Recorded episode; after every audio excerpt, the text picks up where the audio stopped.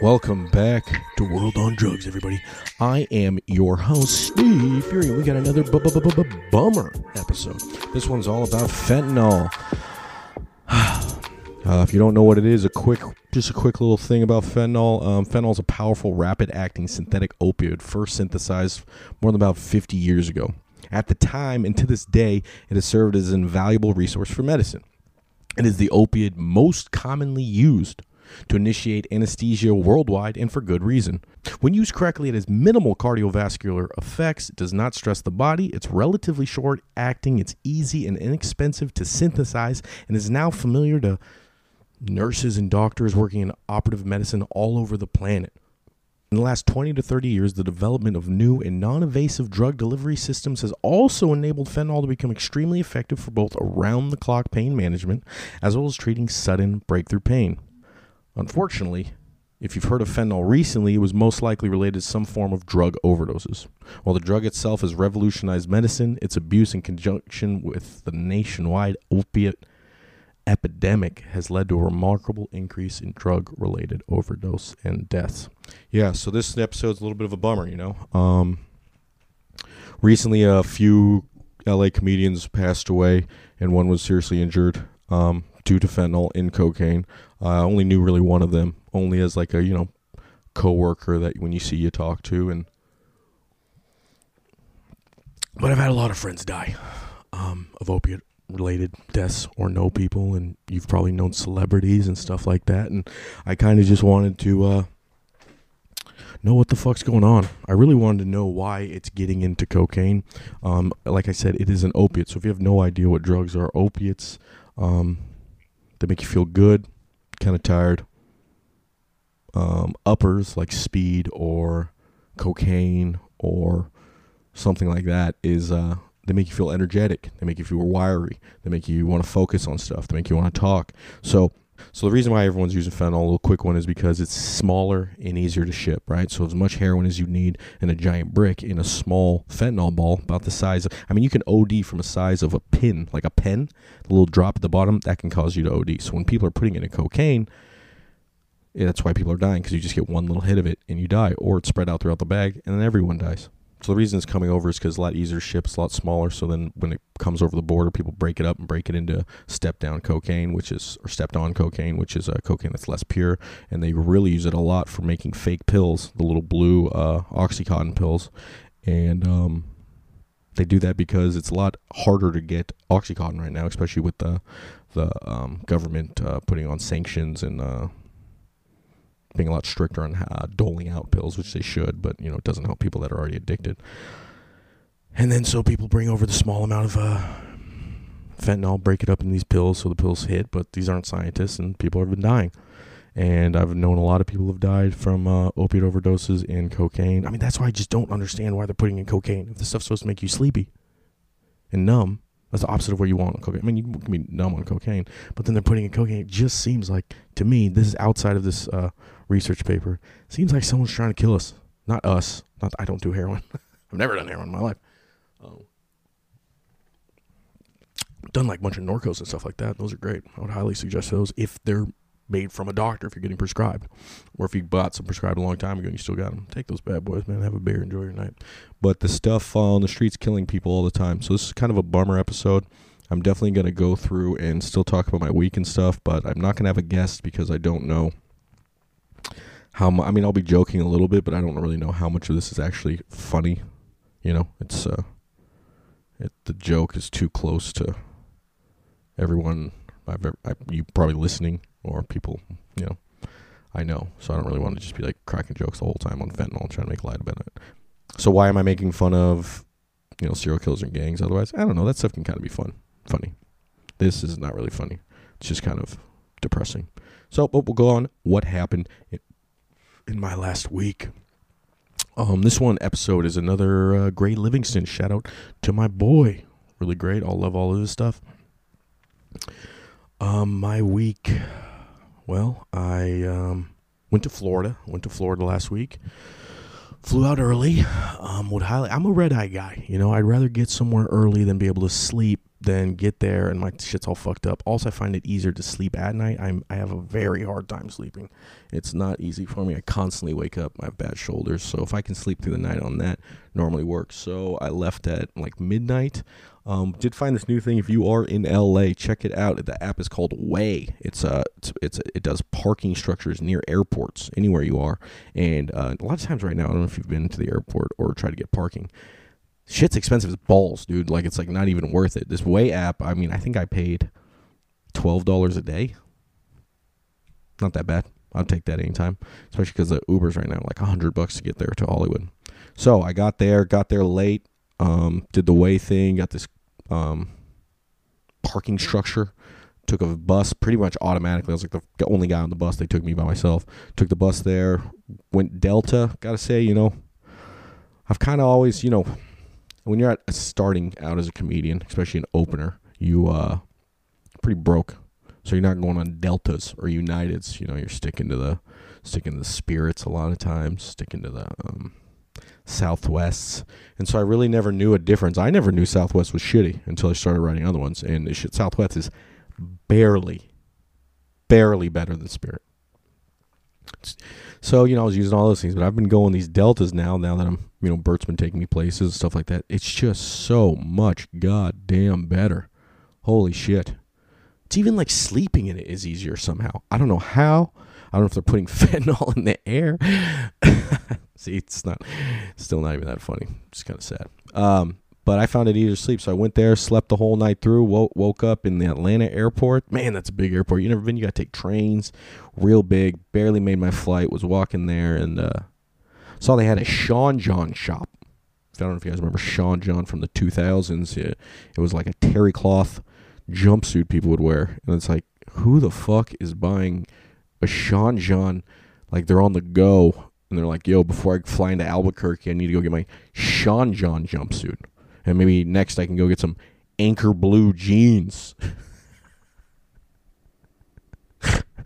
Why is who's buying anything from that?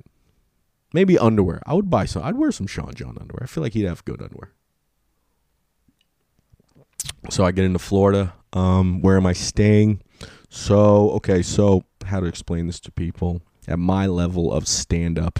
I um, I'm like a low end headliner. Okay, so I don't really have a huge draw. If you put me in your club, I'm not going to sell it out. So I get kind of the same pay as every kind of low guy gets. So I'll headline a C club. C clubs go. A clubs are the Comedy Store, the Hollywood Improv, the Laugh Factory, the Comedy Cellar.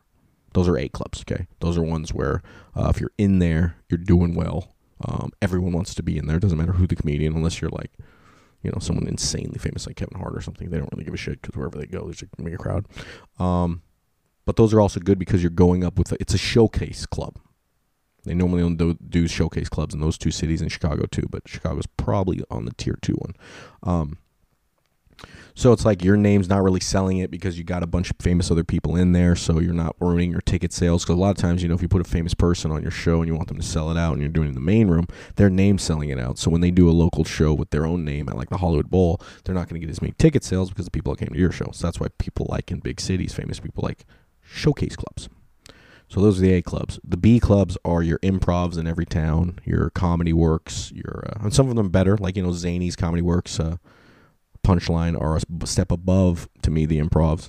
But otherwise, you know, improvs those all over the country. Those are good. You know, get big names. And then you got C clubs. That's like your local clubs. I I headline C clubs because there's no pay. Even if every show is sold out, I'm still only getting the minimum. So it's fun. You know, there's no pressure. I don't really give a fuck. People come, they don't. I'm getting the same amount of money. Um, first time playing this time. First time, first time uh, being in Florida. A couple things I got to say about Florida a little weird, man. I mean, obviously, you know, not this place is just like apparently Fort Myers is like retired white people that weren't that rich. And that's the vibe I got on a lot of things I'll tell you about. First thing though, Florida, kind of like if someone was playing the game Jumanji and then never finished the game, but just kept rolling. You know, they're like, yeah, oh, what, what's this roll? Uh, alligators in my neighborhood? That's okay. It's Florida. What's what's this room? What's this role? Giant bugs. I don't know if you know this, but Florida, they lock up their pools like you know on those videos when a death row inmate gets one hour a day and he's just locked in this cage? They're caging their pools. And i have no idea why. And they're all caged. Every pool's caged. You got like a normal house and then this fucking new york rucker basketball court.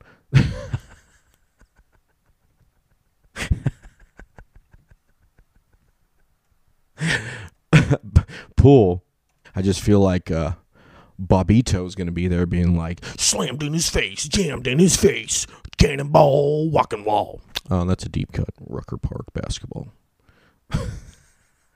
Reference Bobbito. Um, so I ask him. I ask. He says I ask him. I say why to the audience. Um, first show Thursday got in good audience.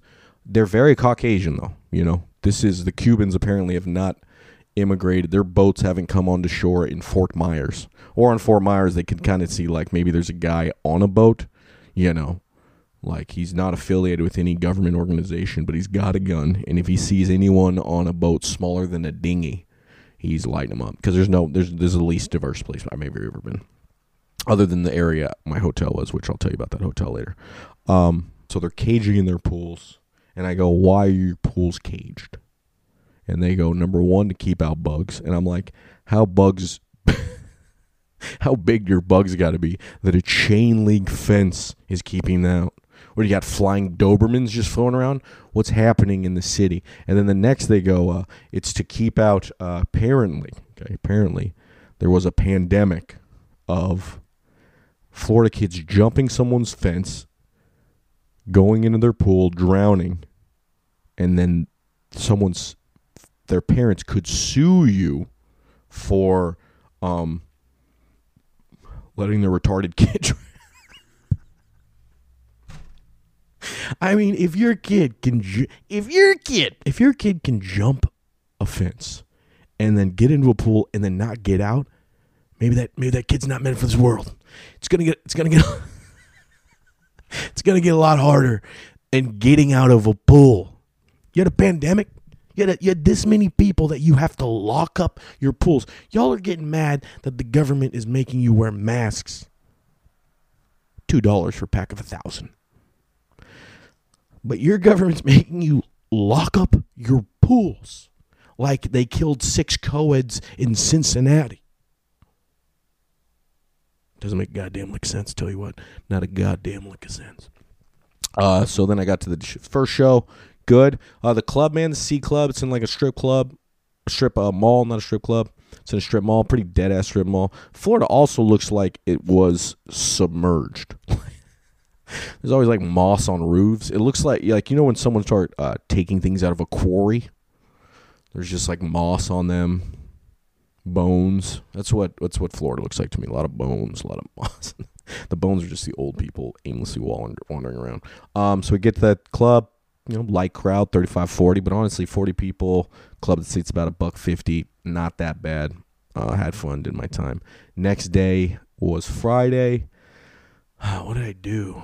Oh, I walked around. I tried to go get some local seafood. Okay, so this woman at the front desk goes, I go, is there any good restaurants around here? She goes, oh, they're all so good. So I'm like, oh shit, you know, I'm in luck.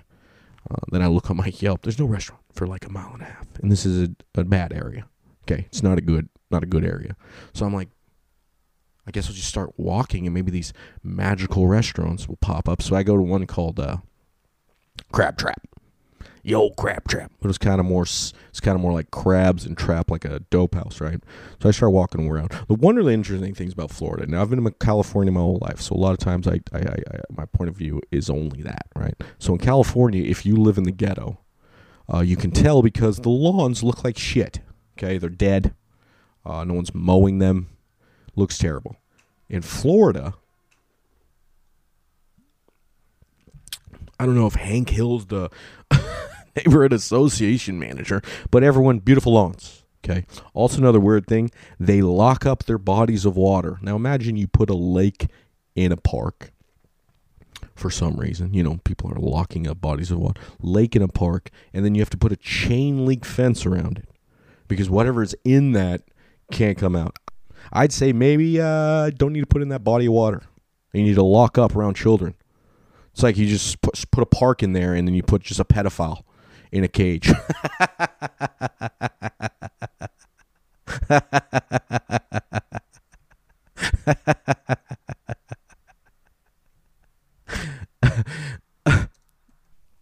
so, uh, rough neighborhood.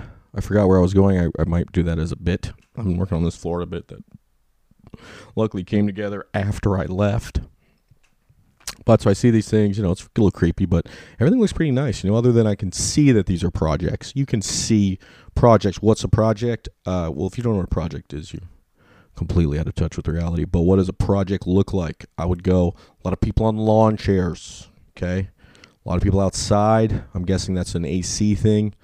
Uh, everything looks the same. Enclosed neighborhoods, hard to get in, hard to get out a lot of times. So I'm walking around this place, and uh, you know, also when you go in the hood, less sidewalks.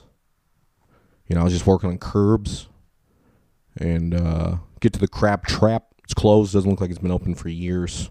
I had to walk on the side of a highway. Went home, ate uh, spicy peanuts, and drank a beer or two, and then got picked up to go to the show. So the interesting thing, man, I got to say this about the comics there. Everyone was very nice. A couple of them were pretty good. You know, the owner, uh, Jamie Morgan, uh, very funny guy, man. He was crushing. It was hard to follow, but it was very. Uh, I mean, he talk, he ended on like 15 minutes of like little people bashing. Um, so you know, very Florida, but it was very funny. I mean, worked out there. He would be banned if he came out here. Another guy had a. This guy drove me around the whole time. He, was, he called himself the Uber comic. Um, he had a fedora, white guy. He had a lot of fedoras every day, different, different, different fedora. Um, found out he was like three years older than me. Thought he was 57 at the youngest. Um, but good for him. You know, Florida's doing him well. He was cool. Uh, he was doing the spots too. Another opener was wearing class ring from high school. A little weird, but he was a nice guy too. but I'm trying to paint a picture. Uh, but the club was great, man. I'll tell you one thing. They got this pizza that uh, top five pizzas I've ever had in, in no, I'll go maybe the best pizza I've ever had at a comedy club. It was incredible. It was literally like worth getting again. Uh, but I hung out there. That was fun. And then on last day, Saturday, two shows. One at six, one at nine or eight. This is why you don't have comedy shows early at like six. Is because like like a like a moth to a flame, it attracts very old people. So now this show, early show, Saturday, sold out. They tell me. I say, God damn, I'm moving tickets in Florida, baby. I might need to move. No, uh, I know. I swear to God, do you, no one in that room was younger than 55 years old. I'm not saying 55 is an old age. That's good age. I'm saying as the youngest person, you just, I'm not your cup of tea. Okay, you know, that's fine. Um, I went up there. Uh, first thing, I always picture like old people kind of being sweet and nice. These people this is when I start saying they hate California. Okay. Um, so I'm opening up. Yeah, I know. I go. Oh, I'm from California, and then the guy goes, "Your governor's a crook." You know, this guy looks like goddamn Elmer Fudd yelling this at me, and I'm like, okay. I'm like, isn't your governor a pedophile? I was talking about Matt Gaetz, not their governor, but I think everyone just shut the fuck up after that one. And then I go, this is probably one of my favorite things. I go, isn't the isn't the real problem that these people at the top are making us fight each other for no fucking reason other than probably for them to get more money. And in the end, we're all just the same, right? I expect standing ovation, local newspaper comes in, Stephen Fury brings the co- the country together. this this woman goes, "Ugh, we're nothing alike." I'm like, "Okay. Okay." Was not expecting that, lady. I just kind of railed on her the rest of the show. It was good. I would give myself 5.5 out of 10. But I mean, 5.5 to me is better than like 97% of comedians, but I did not kill. Like, I, like I mean, another comedian going up there and doing an hour, I think would have done far, far worse. Not every comedian. There's a bunch of people that are very good, but I don't think this was a, uh, yeah, a great spot. Late show, fantastic. Bunch of younger people. Uh, not that young though, but still way more fun. Um, after the end, enjoyed the club. I'll probably be going back. Um, it was a good time, man. You know, this the flying. Oh, then I fly home. Okay. Then I fly home. Do another red eye. And I get to Atlanta. Okay, Atlanta's about four and a half hours away from LA. I want to say this too. America, can we get a little smaller? A little too big, okay? A little too big. I'm flying to fucking Iowa and it's gonna take forever next week. So lady comes, sits down next to me. There's an open spot. About to take off. She goes, I'm I'm on the window. She's in the middle. She goes, asks the she doesn't ask me. Goes to the attendant, hey, can my brother move up here? Bro. Okay. Number one, I've put this on my Instagram. Am I a bad guy? I went, oh no. Like that, right? And she goes, wow, okay. But it's like, dog, we got an open seat in the middle here. And you're to put a grown fucking man here? So now the rest of the time, I got to listen to you two goddamn simpletons talk. And then, not even that, you got a grown man next to me. If you know anything, you're sharing armrests, okay? You want to go man, woman, man, woman, or man, tiny person, other person, tiny. You know what sizes? And also now I'm rubbing legs with this guy. You just ruined a four and a half hour trip. Now, is that selfish? I guess, but I think a lot of things are selfish, and I don't necessarily think that. I mean, I think what she did was selfish. She didn't ask me, but maybe I should just be a nice person. And let me tell you, it backfired. What I'm about to say, you might not want to listen to. This might be a little too raw, or not raw, but uh, maybe bigoted. I don't know. Stupid, ignorant. What I'm about to say. So about to take off. I'm like, great, fantastic. it's not funny. I mean, th- what happened to me because of my being an asshole is what's funny to me. Um, right before we're about to take off, Owen brings her uh, severely handicapped son, like mentally handicapped, like the kind where like he was blind, wasn't deaf, um, and then would violently shake back and forth on the on the chair, and then so she puts him down. and he just violently shakes, like back and forth, rocks, wow, wow, and like literally, dude, every five minutes would smack his fucking head on the back of the woman in head. No, not five minutes, man. That's BS. That's bullshit on my part. I would say every hour would smack his head on the back of the woman in front of his chair. And so this guy's doing this little trip. Turns out, I mean, I don't, I've, I've never been around a large, you know, a swatch, a swath, a swatch of handicapped people, so I don't really know this. But he, when you would talk to him, and he'd snap out, not snap out of it like it's a thing he's in, but you know, okay, whatever. He would, he would just talk. He'd be like, "Yeah, my name's uh, Alfredo," blah blah blah, all this kind of stuff. And he was eating, and the chick was being super nice to him, and I was trying to be nice to him, but it was, it was kind of like I was playing off her being nice to him, because she, she, when he was rocking and like kind of like moaning, and she was like, "Hey man, do you want anything from the soda guy?" And then bam, he snaps out of it and starts talking her. I was like, "Fuck." I should have asked, but I just did. I didn't think a guy who's rocking like that and smacking his head would would could get cognizant like that. Once again, selfish piece of shit on my part. So essentially, you know, I just had to now. I said no to sit next to a guy because I've been slightly uncomfortable, and I just had to sleep next to a guy who was rocking the whole time, violently moaning and farting quite a lot. But you know, I mean, I wouldn't say his existence is my punishment. That's fucked up, but I felt punished. I don't. Okay, bad thing to say. But I think you understand what I'm saying. He had just right enough uh, the same right to sit there as anyone else. I'm not saying he shouldn't have done that. I'm not saying anything like that.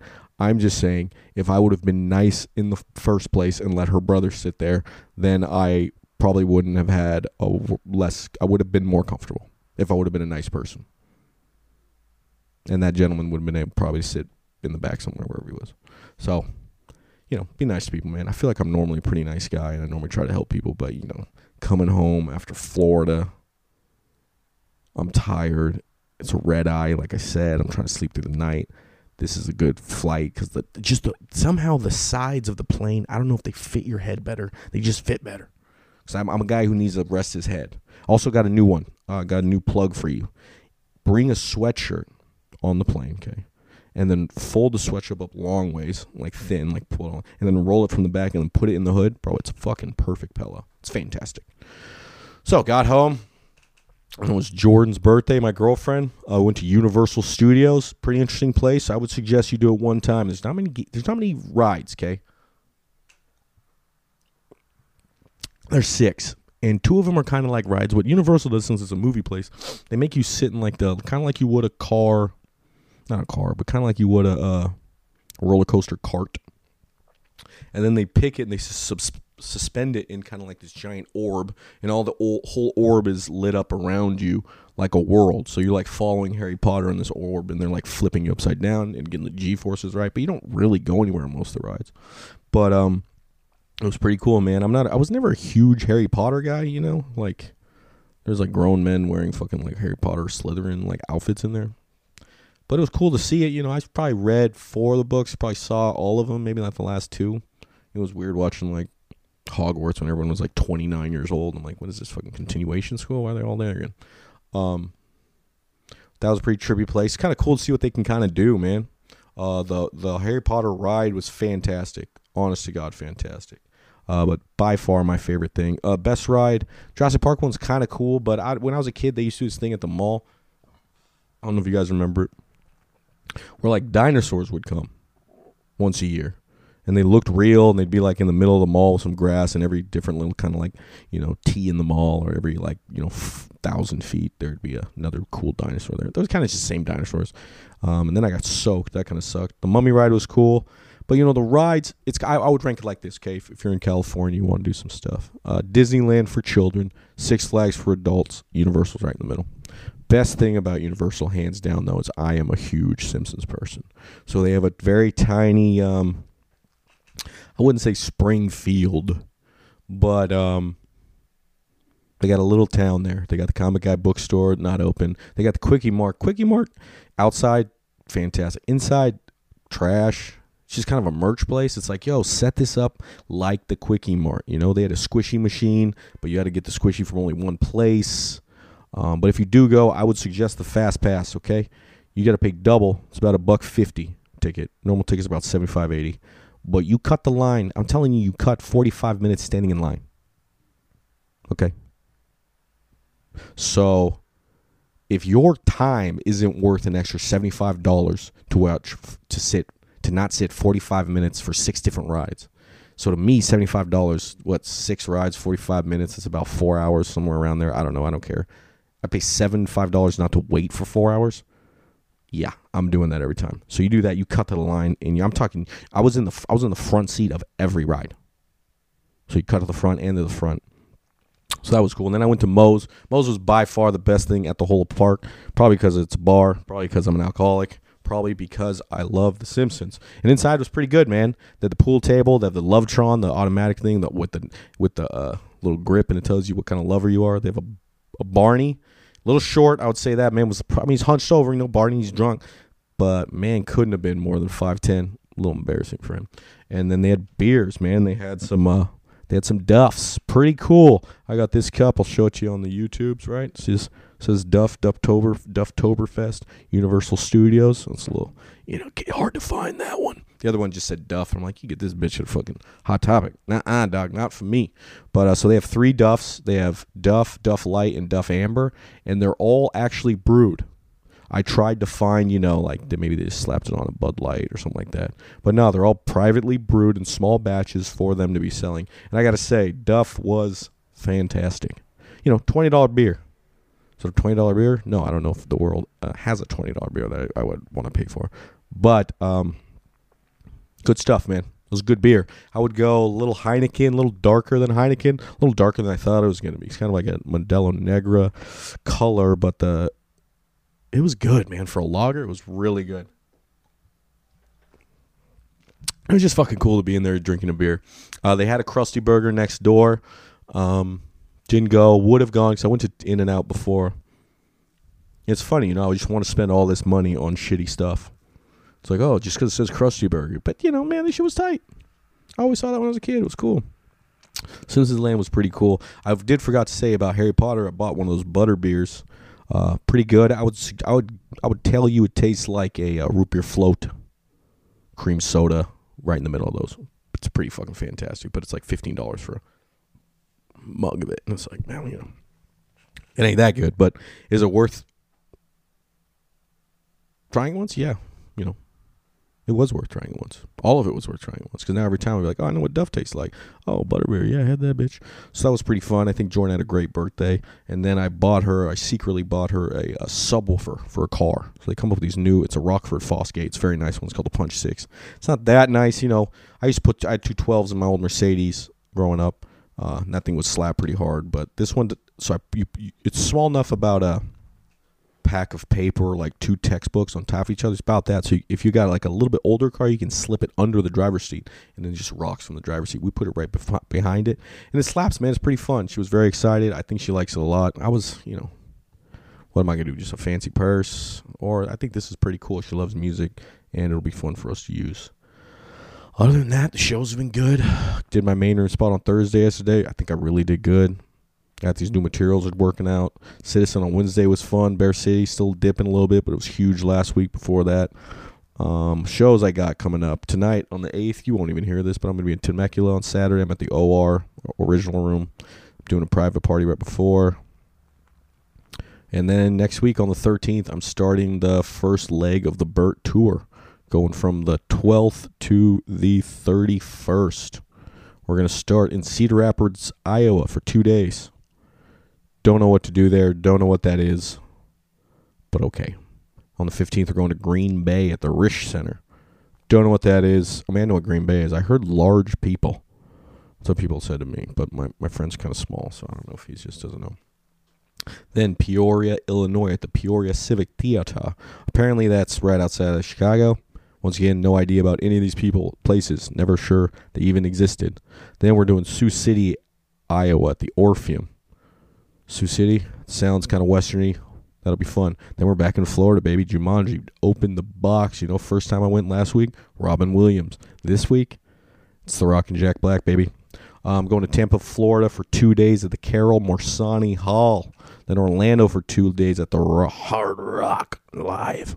Then 24th, going to Tallahassee. I think we're going to a fucking game, a Florida State game. That'll be sick. 28th, we're going to Jacksonville. We got a little break in there. I heard we might go to Key West to go party or the Bahamas. How lucky am I in my life? I mean, I'm also very good at my job. And it's not like my job was always this fun a long time ago. I mean, for a long time, I'm doing open mics in Sacramento for no money, bombing my dick off. No one likes me. Um, 20, 20, or 10, 29, 21. We're going to Hollywood, Florida at the Hard Rock Live at Seminole Hard Rock. Just, I would suggest you guys look up this venue.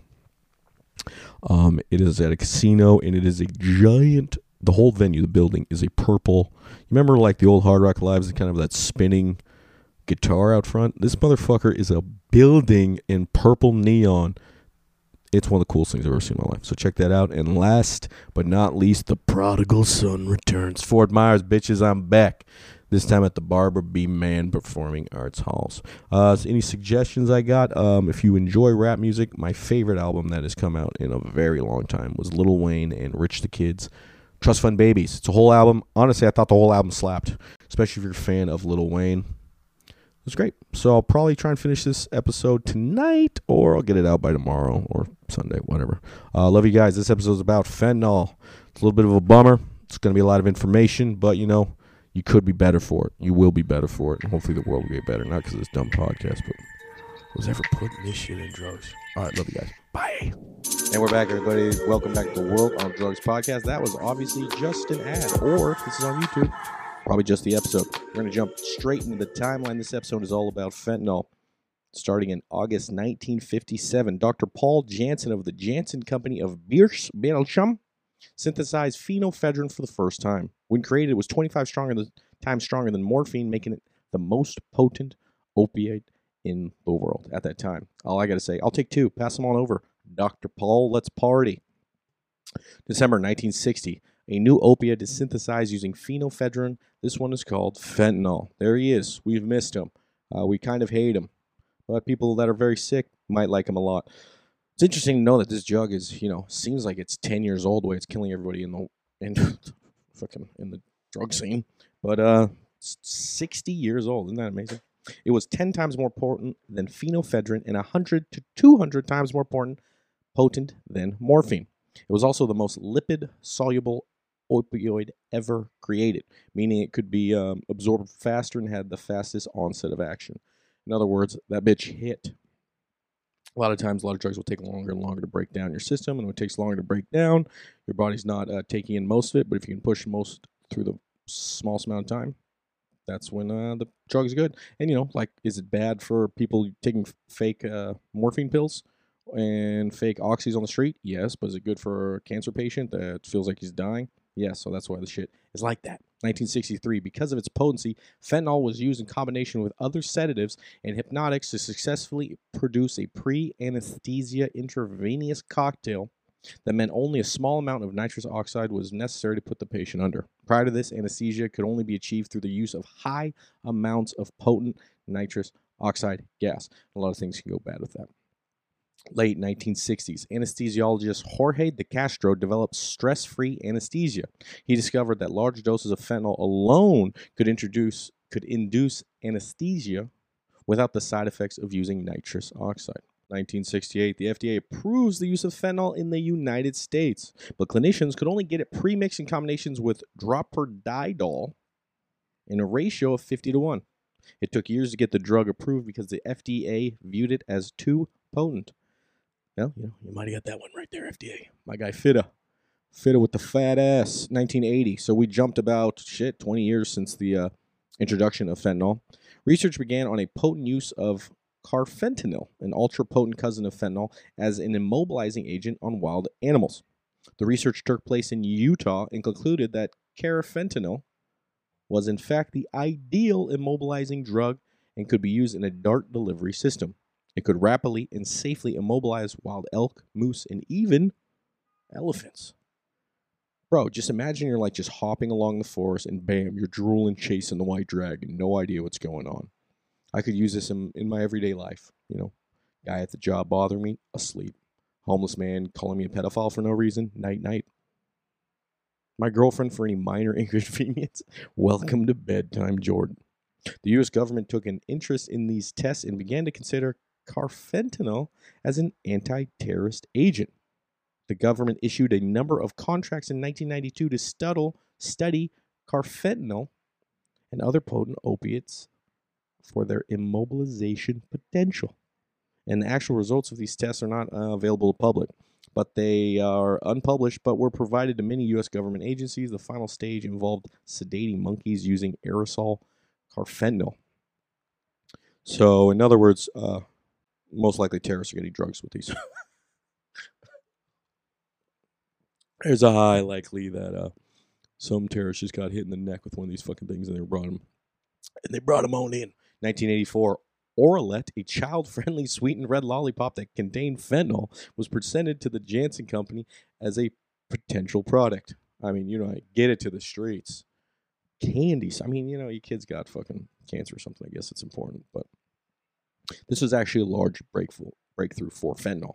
The idea for Oralet began as a test involving monkeys and sugar cubes infused with fentanyl. When it was discovered that fentanyl could be successfully ingested orally, researchers considered using it in people, specifically as a pre-medicine to ease stress and anxiety before surgery. Move over Skittles, Oralet, the new mm. candy for kids. Is your little Tommy a little too rambunctious? Is baby Isabel ready for a big old bedtime? Let me introduce you to Oralet, the new candy for kids. Hey, is that kid is that kid sleeping, or is he hooked on smack? The mid 1980s, drug delivery companies Alza and Anesta began experimenting with using fentanyl in transdermal skin patches and oral transmucosal lozenges. So essentially like a uh, essentially like um, a patch like a smoker uses. So the fentanyl would be slowly released in your system. And the other one is a lozenge, kind of like the lollipops for kids. They were eventually successful in creating a patch containing fentanyl, and this patch was successful in treating opioid tolerant patients with cancer induced chronic pain. I've seen people do this, not in person, but they will uh, boil the patches. Boil the patches, get all the stuff out of it, take the patches out, then they like eat it. And then they uh, either drink uh, what's left of the water or they boil the water till there's nothing left and then they scrape the pan. So, you know, if you're doing that, um, probably not doing well. 1993, Oralet achieves regulatory approval as a pre-medication before surgery in painful procedures in children and adults. While not a commercial success, it proved that orally ingested fentanyl was effective at treating pain. Was, was faster than any other opiate product at that time. You know, it's like I keep talking about how it's a bad thing and everything, but it uh, until it hits the street and people are dying in these fucking fake drugs, you know, this stuff is needed for some people that are dying. 1998, the FDA approves Actiq for use in opioid tolerant cancer patients with severe breakthrough pain. It was another lollipop form of fentanyl delivery, but stronger than Oralet and geared towards adults. You know, because it's like I like candy too. I like opiates. Put them together. Shout out to uh, Carl's Jr. I don't know if you guys seen this. Carl's Jr. is now doing uh, toys for adults, like a little Happy Meal toy, but it's for devo- adults, which uh, piqued my interest. I will definitely be getting a famous star with one of their little toys. Why? Because I'm a man child. Actiq was a significant commercial success in the last year of its patent, 2006. It sold more than $625 million worth of units. Interesting. I mean, it is interesting that they have to create. I mean, okay, so pretty much it seems like to me at this point, they're pumping society full of opiates. And then even when people are dying and they've been pumped full of opiates so long, the normal opiates that they needed to keep themselves not feeling the pain aren't strong enough. So then they're cr- creating stronger and stronger opiates. 2006, pharmaceutical company Cephalon purchased a technology called OraVescent drug delivery. This led to the first fentanyl tablets. So let's get a little synopsis. We just did about 46 years on fentanyl. The earliest recorded use of opiates date back to 3400 BC when poppies were being cultivated in lower Mesopotamia. The Sumerians called the poppy uh, Hulgil, H U L G I L, which translated joy plant, and for over 5,000 years, opium was the most potent form of pain relief drugs. It's probably a fun time, you know, back then. You don't really know what's going to happen with this stuff. You're probably only smoking uh, opium tar, which, you know, still bad for you, but you're not intravenously slamming China White that you got off a fucking street corner. So, probably a pretty fun time. In 1805, pharmacist Frederick Wilhelm Turner, S E R T U R N E R, was able to synthesize morphine from opium, and for 100 years that the morphine was the main opiate used worldwide to treat pain. It was also used as a pre anesthetic medication, reducing the time and amount of anesthetic required. That's a lot of these funny drugs, man, is if you really go back to it, people are just trying to synthesize, get a patent on something that's already readily available, you know, like uh, and that's kind of where it goes bad. Remember when they were doing that with weed for so long? You get these shitty THC pills that didn't do anything that you needed to do. I remember them. I got a couple of those bad boys from the streets. The world wars in the early 20th century meant that there was a new need for faster acting, more powerful opiates. Dr. Paul Janssen was the man to answer the call. And in 1957, he invented a new drug called phenoperidine. It was the most powerful opiate in the world when produced, and more importantly, three years after, it was synthesized to make fentanyl. Who knew fentanyl was this old? Isn't that blow your mind? Wow. Fentanyl was 10 times more potent than phenoperidine had been and 100 to 200 times more potent than morphine. It also had the fastest onset of action was re- and was rated the highest on the therapeutic index.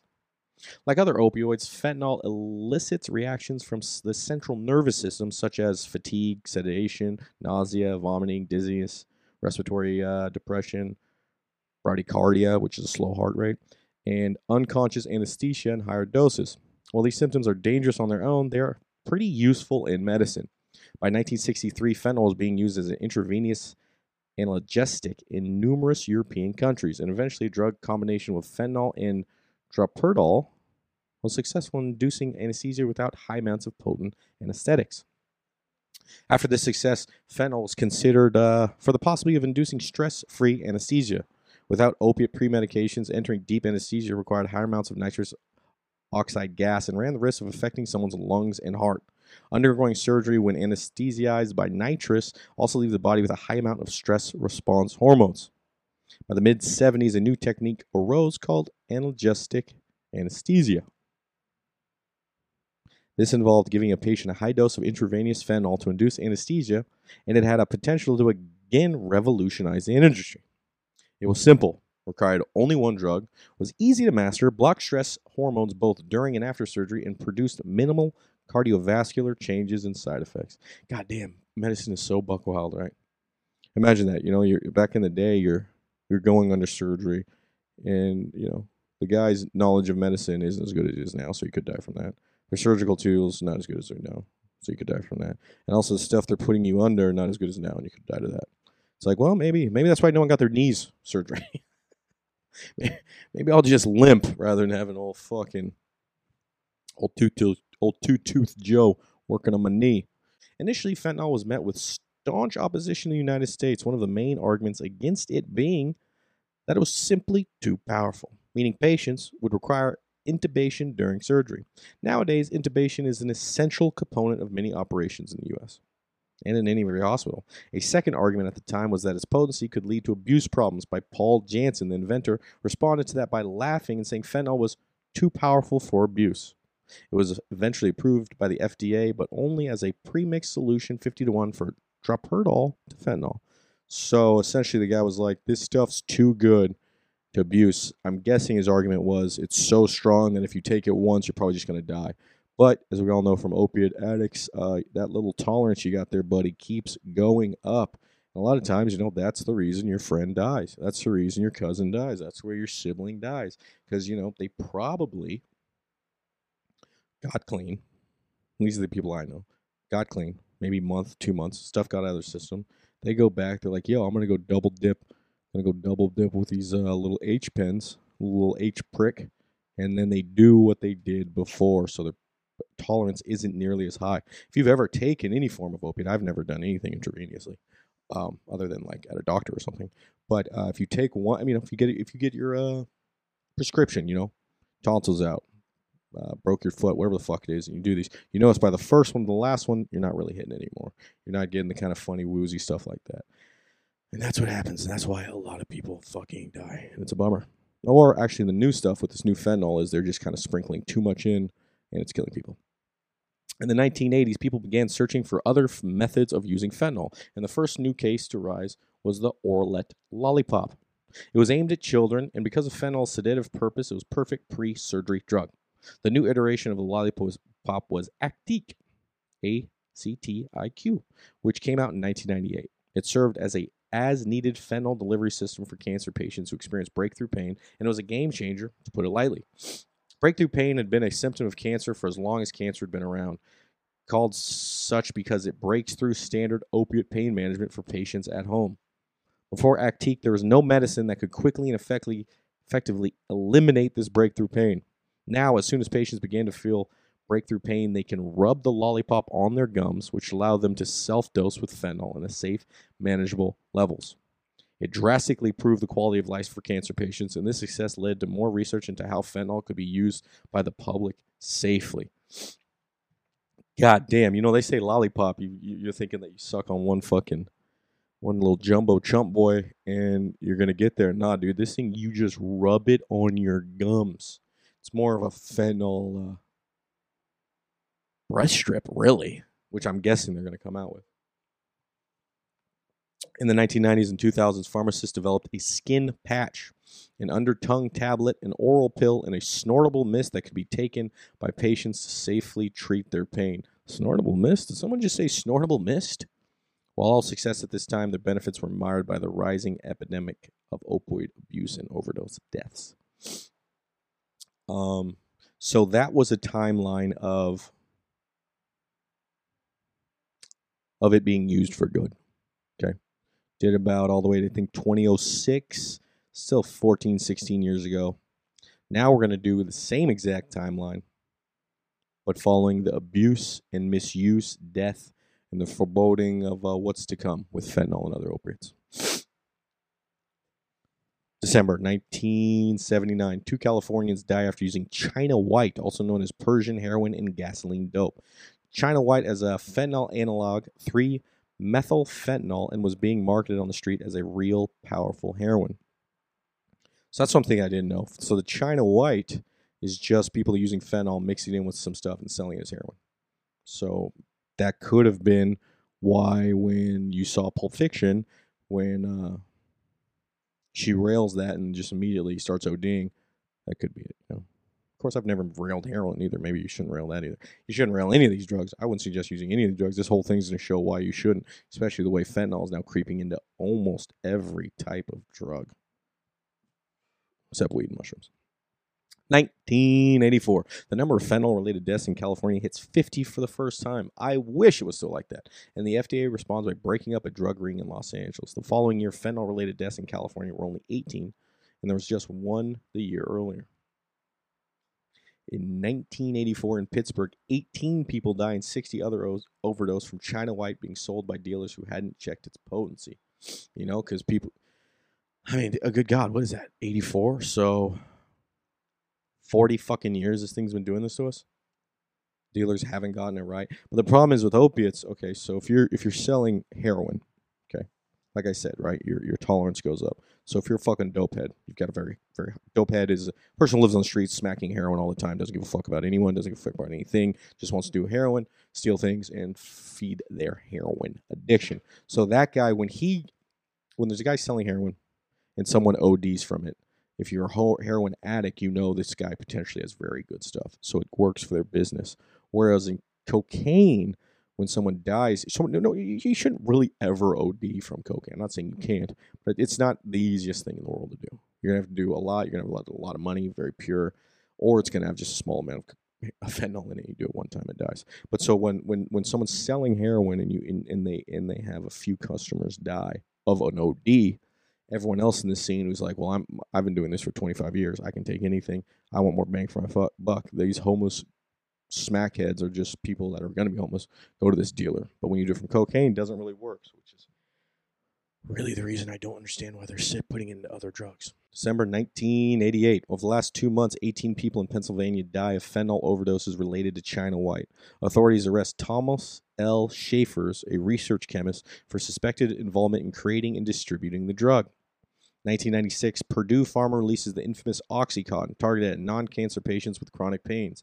In the next two years, they spend $210 million on marketing the drug. Holy shit. And look what happens to this, right? So you got a company pushing in almost a quarter of a billion dollars in the fucking 90s, dog. You know how much that would be now? Into the drug. And look, let's look, let's look what happens in the next five years. 1997 to 2002, morphine prescriptions increased by 73%. Hydromorphone, 96. Fentanyl prescriptions increased by 226, and oxycodone prescriptions increase increased by 402%. So within five years, if if you had some money in the pill game, you were making some real fucking money. April 2005. Hundreds of fentanyl related overdose happened in Chicago. Patients who recovered said that they had been given free heroin in orange and pink plastic bags by new dealers trying to attract more customers. Like I said, when you're doing with selling heroin, people dying because it's too well, people ODing. Okay, one, if you OD, you don't always die as long as people are around there. Two, um, I mean, but normally if you're doing heroin, I'm guessing you're doing by yourself. I don't know if you'd go to a party and not out in front of everyone. Uh, it's kind of a creepy thing to observe. Uh, so this guy, it's like, it's like if you learn that like McDonald's, like every, every you just got free free fries with everything. Everyone's like, dude, I got to go to this McDonald's, right? You're getting free stuff. May 2006, authorities shut down a fentanyl manufacturing operation in Toluca, Mexico, which was moderately effective at reducing the number of fentanyl related deaths that year. Wow. So the cartel, all the way in 2006, know to start manufacturing fentanyl. And like I said, why are they manufacturing fentanyl?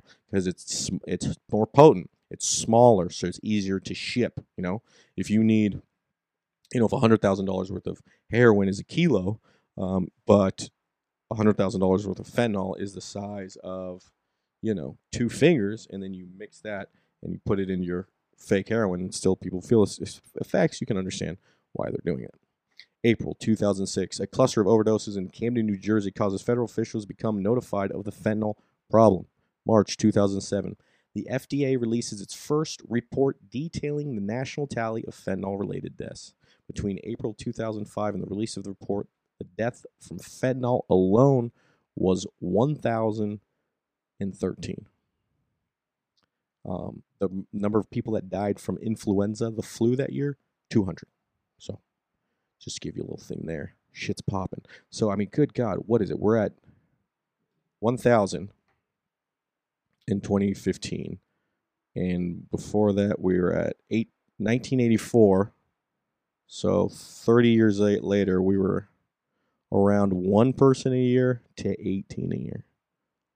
No, not even 30. It's 23 years. Jesus Christ. And, and, and whose fault is it? Probably the guy's putting 215 million into Oxycontin because people get on the Oxycontin and that's not strong enough. Then you go to the other stuff. Then you go to the higher stuff. Then you get to that fentanyl finally. And then they pull it from you. And then you got to start going to the street and you're looking for something that's going to be the same amount of uh, buzz. And then you fucking die. 2010 to 2012, heroin related deaths rapidly increased over 28 states.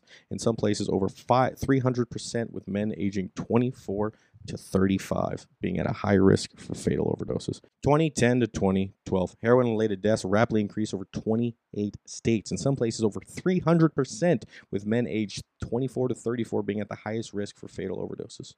This was known as the second wave of overdose kills. 300%, that's like shibcoin numbers right there for all my crypto kings out there. 2013 to 2014, so this one's a year, the other one was two. The third wave of overdoses hit the number of drugs obtained by law enforcement that tested positive for fentanyl increased to 426% over last year's. And opioid involved overdose deaths increased by 79 from a year ago. The increase was not correlated with an increase in fentanyl prescriptions, meaning it was illicitly manufactured fentanyl to blame. Well, it's never the it's never the company's fault, right? It's not those guys' fault. But I would agree it's probably the guys in Mexico making it. Synopsis Abuse, Misuse, Death, and Foreboding. The rise of fentanyl as the deadly drug we know today largely could have been prevented if it was handled better in the 1990s and 2000s. Deaths first started appearing in the United States a few years after fentanyl's approval in 1972. And as more ways of administering the drug became more readily available within the next two to three dec- decades, slowly more fentanyl related deaths have occurred. The first documented deaths were caused by China White, an infamous fentanyl analog that comes back into the story 30 years down the line. Between 1980 and 1988, 115 people died from China White related overdose and deaths. The majority of those were in California. Whoop whoop, we party hard, baby. But there was a brief time when Pittsburgh was feeling the effects of the powerful new drug. The Pittsburgh police chief was quoted as saying, Our information from the street is that they had marketed as a real powerful heroin. The dealers had no idea of its potency. Three granules are enough for one overdose. We consider it the most powerful drug known on the streets. Once again, read this, folks. Read this again. Three granules are enough for one overdose. So essentially, three three bottoms of a pen, pen to a grain of ice, or we'll kill you. And now you can understand why people die from it so much. Unfortunately, it seems like most of these deaths happen because there was a sort of public guinea pig thing going on with the drug uh, dealers and drug industry. The head of the Pittsburgh office of the DEA said that he believed that drug dealers sold varying amounts of China White mixed in with regular cocaine and heroin, experimenting with how much they could needed to get a good dose. Now, they keep saying dealers. I don't think I think it's middlemen to the guys up top because I don't know I've known a fair amount of drug dealers in my lifetime. I don't know anyone that's ever got a connect for fentanyl. So you got to be closer to the manufacturing uh, point to really start doing it. Nowadays, you can order it from the internet, but back then, I don't think so. This led to a new age in America, one characterized by the opiophobia. That's a fucking sick uh, metal band. Hand in hand, tied to the war on drugs, President Reagan urged Americans to join a crusade not to tolerate drugs by anyone, anytime, any place fentanyl included. But the pendulum swings as it does, and people soon recognized that there was a dire need for pain management. In the 90s, or, or what they noticed was that uh, there's a way to get people hooked on legal uh, addictive drugs, like legal opiates, and that they would have them hooked on them for the rest of their lives and they can make a shit ton of money. Or, or there's just pain, pain management out there. Either or. Either or. If there's just pain management, why are you paying quarter of a billion dollars in the 90s? I don't know. I'm probably right, though in the 90s, there was a significant increase in the use of opioids to treat all kinds of pains, and eventually, time release opiates hit the market. They were advertised as non addictive because of their delayed formula, but people quickly realized that they could be crushed and snorted for a fast high. That's true. Um, I remember I've done a few op- I've done a few oxycontins. I never I did an 80 one time. I did a quarter of an 80 and then I just threw up everywhere. So wasn't really for me. But I do remember these that the delayed formula you could work. They also tried to do this thing, and then they tried to make them where they were like, okay, okay, we're not going to get rid of the drug and make it so easy to get, but we're going to make it so you can't smash it.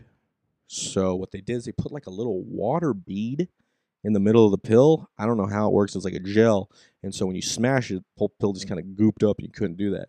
But then what everyone started doing was they would bake the pills. So if you bake them certain degrees, didn't break the pill, the water would evaporate in the middle, and then you could smash it up and rail again.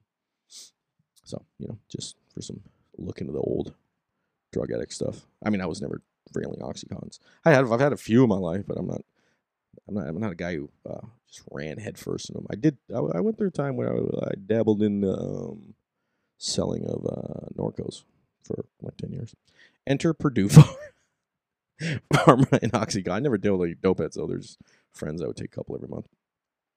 The pharmaceutical company spent hundreds of millions of dollars marketing its time release opioids across America. And if you tried, you could draw a direct line between the choice and tens of thousands of overdoses every year. Purdue Pharma and Oxycontin essentially birthed the modern opiate crisis in America, and by 2005, fentanyl was killing people. A few cases of fentanyl related overdose popped up in various cities Chicago, Pittsburgh, Camden, New Jersey, and it prompted the FDA to look into the drug. Apparently, not hard enough. The investigation that ensued could be called a flop, to put it very kindly. And what is another frustrating example of how America deals with drugs, health officials working for the FDA were reluctant to spend time and energy investigating deaths related to illicit drugs. Yeah, or they were getting paid off by one of those, uh, you know, I don't know, Purdue Pharma pumping in quarter of a billy. You don't think these guys got a little kickback? Get the fuck out of here when the executive director of New Jersey's Poison Control Center questioned public health officials about the investigation, the answer he got was drug abuse is a dangerous habit, and drug abusers know it's dangerous habit. So why are we making a big deal about it? Um, I'll say one because you made them drug addicts. Some of them, some of them, you put these guys on a heavy amount of opiates because you were getting kickbacks to do it, and even kickbacks as doctors. And then when you said, well, actually, you guys let them do it for a very long time. And then they get more and more, and they need higher and higher and higher doses. And then one day, uh, you guys finally decide these things are bad, and you take them away. You make them harder to give. And then people are fucking dope fiends. So then they got to go somewhere to get stuff. Then they go to the streets. Then they start doing heroin. And then they get caught up with that bullshit fentanyl heroin, and they die. I blame you, Purdue. Purdue Pharma. And I believe probably some of these people had very terrible childhoods, but some of them didn't, man. I've lost a large amount of, I'll go 10, 12 people I've known, OD, whether it was from fentanyl or, um, or just, you know, drugs in general.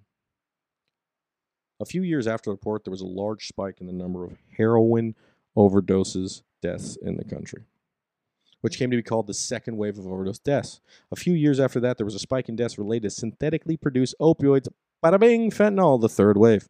Between 1999 and 2011, the rate of opiate related deaths quadrupled, and 12 million Americans reported taking prescription pain medication for non medical use just to get high. I mean, if you are someone who can control themselves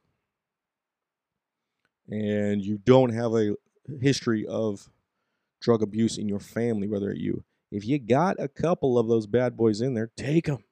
Not a bunch, take one pretty fun. You can see why people get a joke. I mean, you, know, you get to sleep, you get to chill out. It's free because it's coming from your house.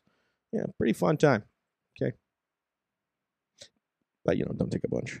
But that, but they, I get, I get the draw. You know, I, I've tried almost everything. I get the draw about a lot of it, but you know, you just gotta have, uh, you gotta have uh, restraint, man and you know stuff's fun but other things in the world are fun. So it's like are you getting addicted to something or you run away from things?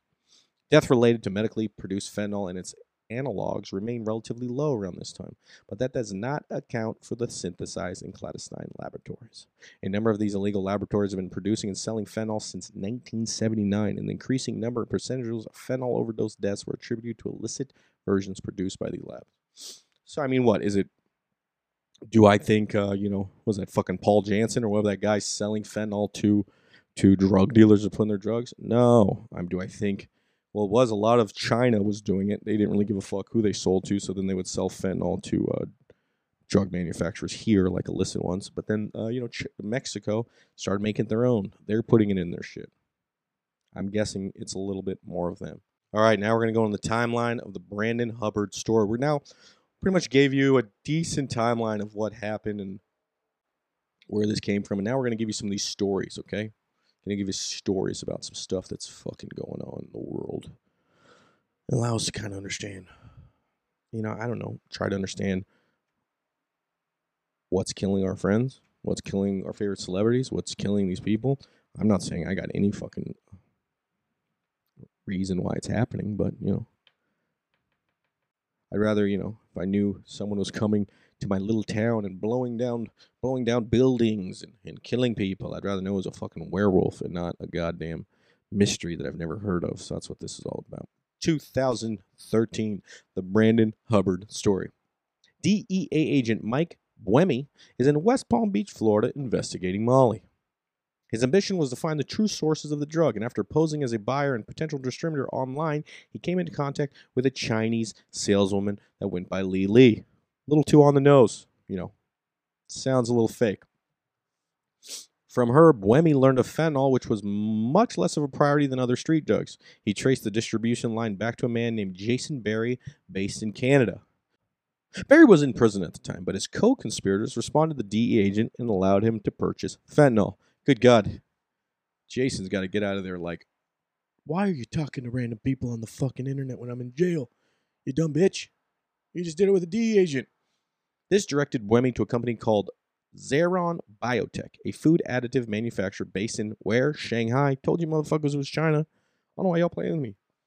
You act like I don't co- kind of co-write these things. Mainly just the jokes.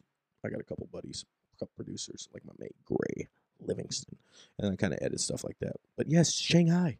That was responsible for producing a majority of the fentanyl that Barry was moving into the United States. Buemi wanted to prosecute the company, but he was unable to draw an irrefutable line between overdose victims and the Chinese source, and therefore couldn't. Yeah, you think Chinese people don't know that? You think the Chinese government ain't involved with this fucking thing? They are. So then in January 2015, a young man named Bailey Henke died of a fentanyl overdose in Grand Forks, North Dakota. God damn, could you who would have guessed that fentanyl could make its way all the way to North Dakota? The sun hasn't even made it to North Dakota. This death brought Officer Buemi to North Dakota, hoping he could use Bailey's death to find the source of the fentanyl. After questioning Bailey's friends, he was given login information for Evolution, a dark web marketplace. The fentanyl that killed Bailey Henke was purchased from PDX Black, later determined to be Brandon Corday Hubbard, who lives in Portland. Oh man. You know, there's a big deal. I okay, I sold Norcos, but those aren't really killing people. You got to take a ton of them. Probably the Tylenol would kill you before those. Ones. But man, when you start sending stuff like this, man, if you're wholesaling fentanyl, you're a bad guy. There's no fun things about that. You're a bad guy. Over the next six months, the investigation into Brandon Hubbard and his practices were slowly unfurling. He was a drug dealer with a family history of addiction, and after he was injured at work, he grew dependent on pain prescriptions he was given. Eventually, he lost the prescription, right? Fucking said this shit. But his dependence meant that he looked, just looked elsewhere, which led him to heroin. Wow, people do heroin in uh, Portland? Who would have guessed? Psych, streets littered with heroin addicts. He was. St- he started buying drugs off the dark web, and in 2014 found a drug called China White. It was marketed as strong as heroin, so he ordered a sample.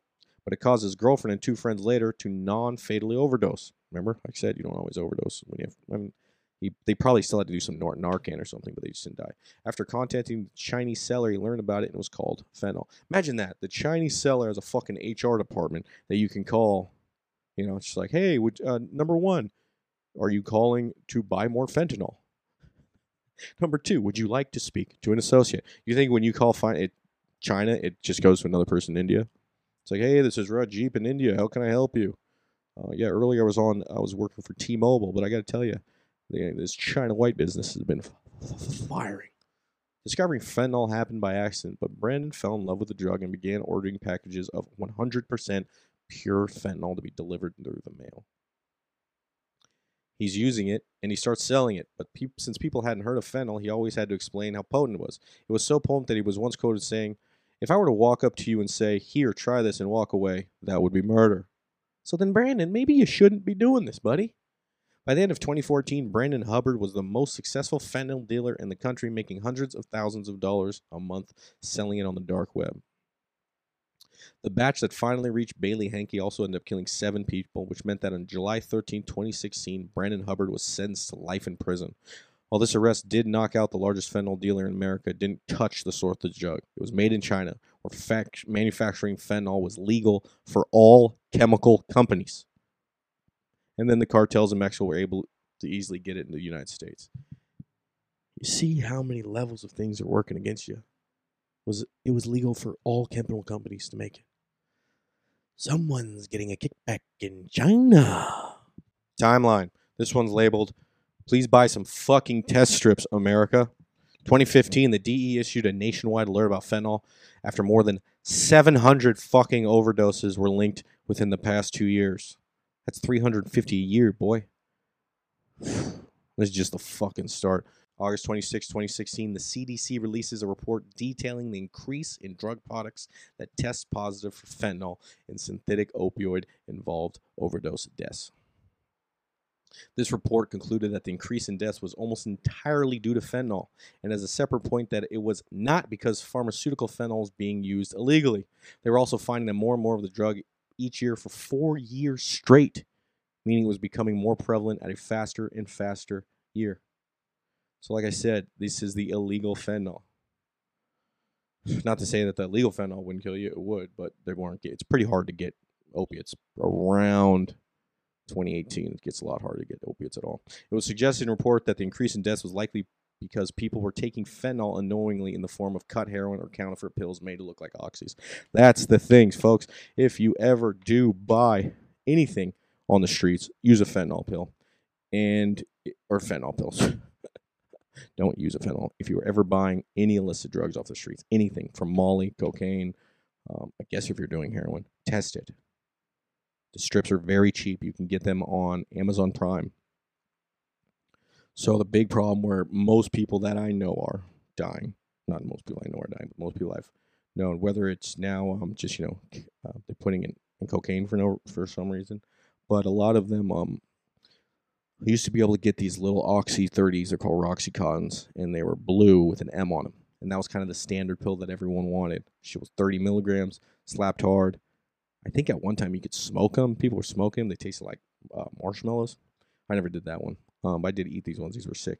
But the thing is, those are so hard to get that now people are using the same kind of press, pill press they used to make back those back ecstasy pills. You know, it's just like a weird blue pill with a little Pikachu on it they found the M that goes on those old pills and they're making these. So that's why if you ever did buy pills, make sure it's a sealed bottle from a doctor, no matter what. No matter what. Fentanyl, test that shit. Or don't do it and you won't die. There you go. Um, I mean, shit, I love taking these things, but I haven't taken one in years. Three, four years probably. February 11, 2019, DEA in New York City narcotics officers seize 20,000 pills of count counterfeit oxycodone suspected to c- contain fentanyl. The blue pills were stamped with M30, right? Like I told you, closely matched the markings of prescription oxycodone, and after testing, it was confirmed that they were tainted with fentanyl. November 2019, police in Baja, California began intercepting loads of fentanyl in varying sizes from 5 to 9 kilos. These packages were dropped off in the ocean where cartel boats would grab them before the police could get them. That's what I'm saying, man. Five to nine kilos, that can make an infinite number of pills. If all you need a kilo, think of a kilo somewhat the size of a book, like a hardbound book, okay? And now think that um, three granules of, of fentanyl would kill you. So now think how many granules are in a fucking book, and now you can understand why people are selling this and why they're doing it. Cat, no, leave me alone. Researchers, oh, December 2019, researchers from some of Mexico's top universities published a collaborative study report that details the fentanyl boom on the Mexican side of the border. They find that nearly 100% of the white powder, heroin, and crystal meth contain fentanyl. Why is it in meth now? Tijuana was the deadliest city in Mexico in both 28 and yeah, in 2018 and 2019, due almost entirely to turf war that arose over selling the drugs to locals. Numbers fell in 2020 and 2021 looks to be the deadliest deadliest year yet. A majority of homicide suspects and victims are low-level drug dealers killing each other to sell on corners. Also, uh, it's it's the best place to go into America, one of the best places. And if you're one of the cartels who are running that town, you're the only one allowed to go through there. So you know, it's the bridge to California. That's pretty large drug market. 2020, the deadliest year yet. 93 thousand people die from overdose related deaths. The pandemic played a substantial part in this as the isolation forced people to do drugs alone or to source their drugs from a norm, new dealer. At the same time, cartels began cutting more and more of their drugs with fentanyl. Makes sense, you know. You're fucking. You like taking drugs. You're freaking out. You can't go outside. Your dealer can't get drugs anymore because the the fucking the government's cracking down on the border as hard as ever. So they're hard to get through. Guys are spiking their shit more to to to make the product last longer. People are ODing alive or alone. God damn, what a terrible way to die. Hmm. 2021, authorities in Mexico see a large uptick in seizures of M30 fentanyl pills. They cost about two dollars USD. You can sell those probably sixty to ninety bucks. Back when I first started dabbling in the trade, they were about a dollar to fifty cents a, a milligram. So 30s would be about you know t- 12 bucks. Now they're 65. So you can see how a pill that you know if if pill's 65 dollars and you have to get it from a from a from a doctor, it's going to be harder to get because it's harder to get opiates right now than ever before, which it should be because this is what they did to us. And then, but or you can just get one of those kilos of you know Mexican heroin, uh, Mexican fentanyl in each granule. Put a tiny little granule in this fake blue pill that you make, and then you're like, hey, I'm making fifty-eight dollars per pill, rather than if you try to get it from a doctor. I don't know. You probably have to have cancer or something terrible now. They're not really giving those out anymore. So now you can see why drug dealers it to people. September 27th, 2021. This bitch is about three weeks ago. God damn. The DE issues a public safety alert warning of the alarming increase in the number in lethality, lethality hmm, of counterfeit pills laced with fentanyl or meth. Well, the meth aren't probably going to kill you. They have been found in every state already, and at the time of the warning, over 9.5 million had been seized nationwide. God damn. That number is more than 2019 and 2020. Wow. So in 2019 and 2020, they're each 10 million seized, seized pills. God damn. It's like, how do you even. Ugh. DEA testing also revealed a dramatic increase in the number of pills containing at least 2 milligrams of fentanyl, which is the lethal dose. Last thing I'm going to say on this. Well, no, we're going to keep going, but listen to this. Two out of every five counterfeit pills contain enough fentanyl to kill you. Once again, two out of every five counterfeit pills contain enough fentanyl to kill you. So out of the 10 million that come across every year or more, 4 million out of the 10 are just are going to kill you coming over the border. Wow. Man. Synopsis, please buy test strips. Putting aside the history of fentanyl, all the good, all the bad, how it's been used, who used it, where it was, something tragic is happening. Right now, fentanyl is out there like never before and is killing tens of thousands of people. In 2013, during the third wave of overdose deaths, fentanyl killed 700 people in two years. Since then, fentanyl has become 1,000% more prevalent, and deaths have gone from about mm, 700 in two years to over 50,000 last year. We're currently living in the fourth wave of overdose deaths, and 60% of all those deaths can be tied in some way to fentanyl. The other issue is most of the people that are dying never intended to use opiates at all, much less fentanyl. It is being manufactured in China, shipped, to Mexico, and once there, the cartels are cutting it into other drugs. It isn't being treated like a hyper powerful opiate that it is, but frequently cartels can cook a deadly batch with just too much fentanyl mixed in with the other drugs. Mixing in a stimulant like cocaine with an opiate like fentanyl has devastating consequences on the body. But even worse when it's a surprise.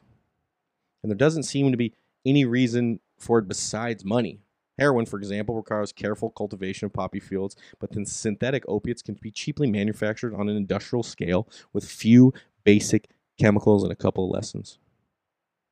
It costs around $3,000 $4,000 to produce a kilo of heroin, and about the same produced uh, a kilo of fentanyl.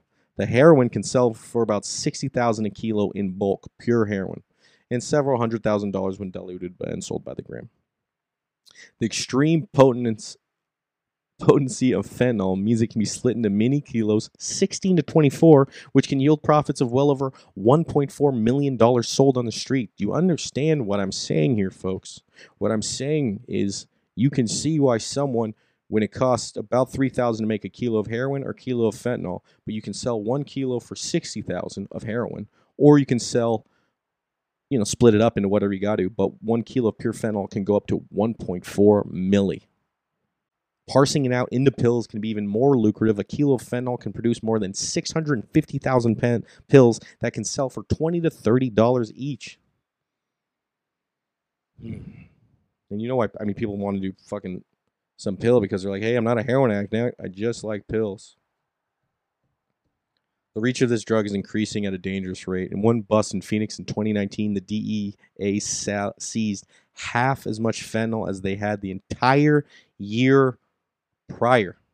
One bust. In Ohio, fentanyl is in 18.8% of the cocaine seized by law enforcement this year. In early June, San Francisco police seized 16 pounds of fentanyl, or as a police chief Bill Scott put it, enough to wipe out San Francisco's population four times over. It's out there, but there's no way to know exactly how much is out there. It's kind of like playing Russian roulette with an unknown number of guns and an unknown number of bullets in each gun.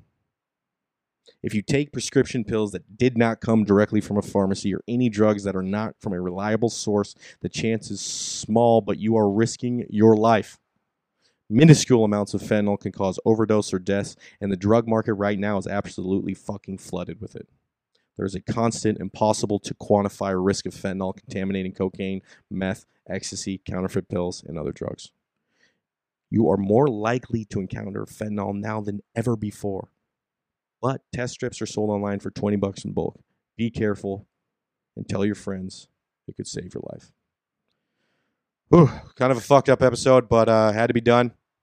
Um, this one, you know, I, I want I want to give thanks to Gray Livingston for having to go through all this stuff. I want to thank you guys listening. Also, you know, not a religious man, I make I make a prayer and, and I think about everyone that I've lost from fentanyl and drug overdoses, and I hope uh, you know I hope this can help you somehow. And I know we've all lost people, and it sucks.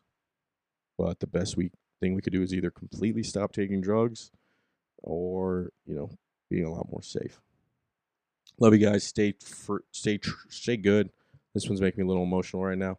Um, coming up, you know, I'm gonna try and get these out. I know this one was a little bit late, but you know, this one's kind of a fucked up episode. It's kind of hard to do. Also, I'm going on tour with Bert Kreischer for the next month. I'm gonna try to bust those out on the road. Um, you know, I'm trying, guys. Love you guys. See you next time. Sorry, this one's a little bit of a downer, but hopefully you get to know a little bit what the fuck this drug is, why was it good, and why it's fucking up everything right now. All right, guys. See you later. Peace.